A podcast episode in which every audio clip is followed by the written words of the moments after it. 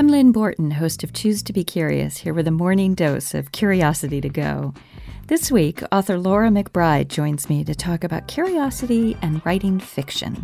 As far back as I can remember, I was attentive mm-hmm. to the people around me, mm-hmm. and it was a piece of who I was.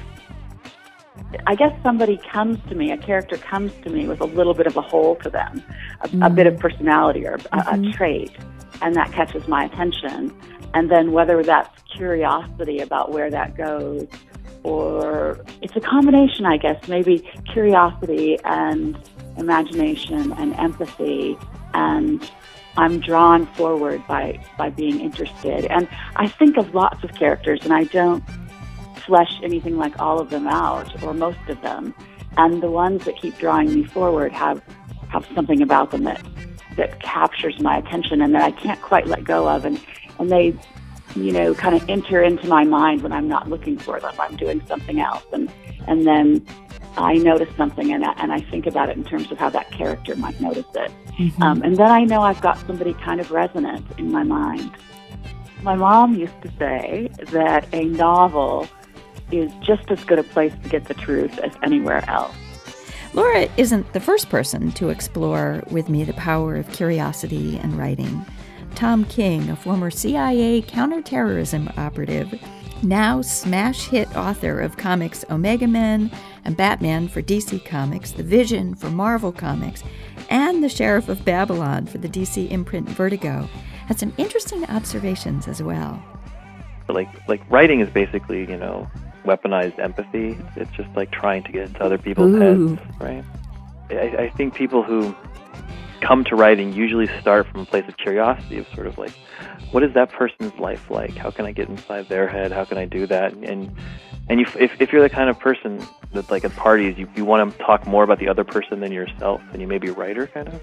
I mean, curiosity is sort of the start of everything because once you're curious about someone, then, then you get to know them, then you get to find their humanity, by the way, The Vision is a story of a superhero who wants to be human, and it's set in none other than Arlington. Fascinating read, even if you don't think of yourself as a graphic novel, comic book kind of person.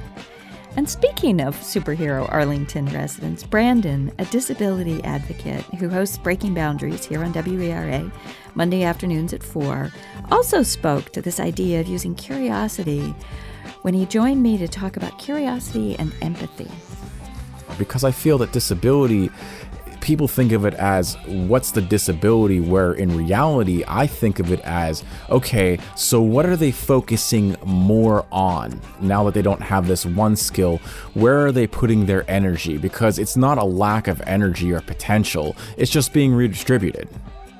Without empathy and without curiosity well you're not even imagining someone else's perspective. You're not putting yourself in their situation and you're not even willing to ask questions Choose to Be Curious is a show all about curiosity, a little research and theory, but mostly it's conversations about how curiosity shows up in people's work and lives. You can catch all of the conversation with Laura Wednesday morning at 10, Friday afternoon at 2:30, and you can get all of the conversations with Brandon and Tom and all of Brandon's shows on demand at wera.fm.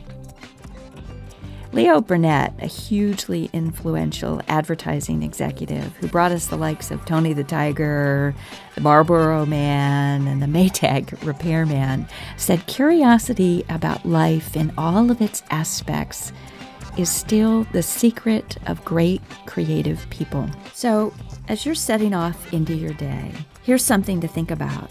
How might you be just a little more curious about life in all its aspects today, and maybe particularly how might you choose to be curious about the untold stories that others carry around with them.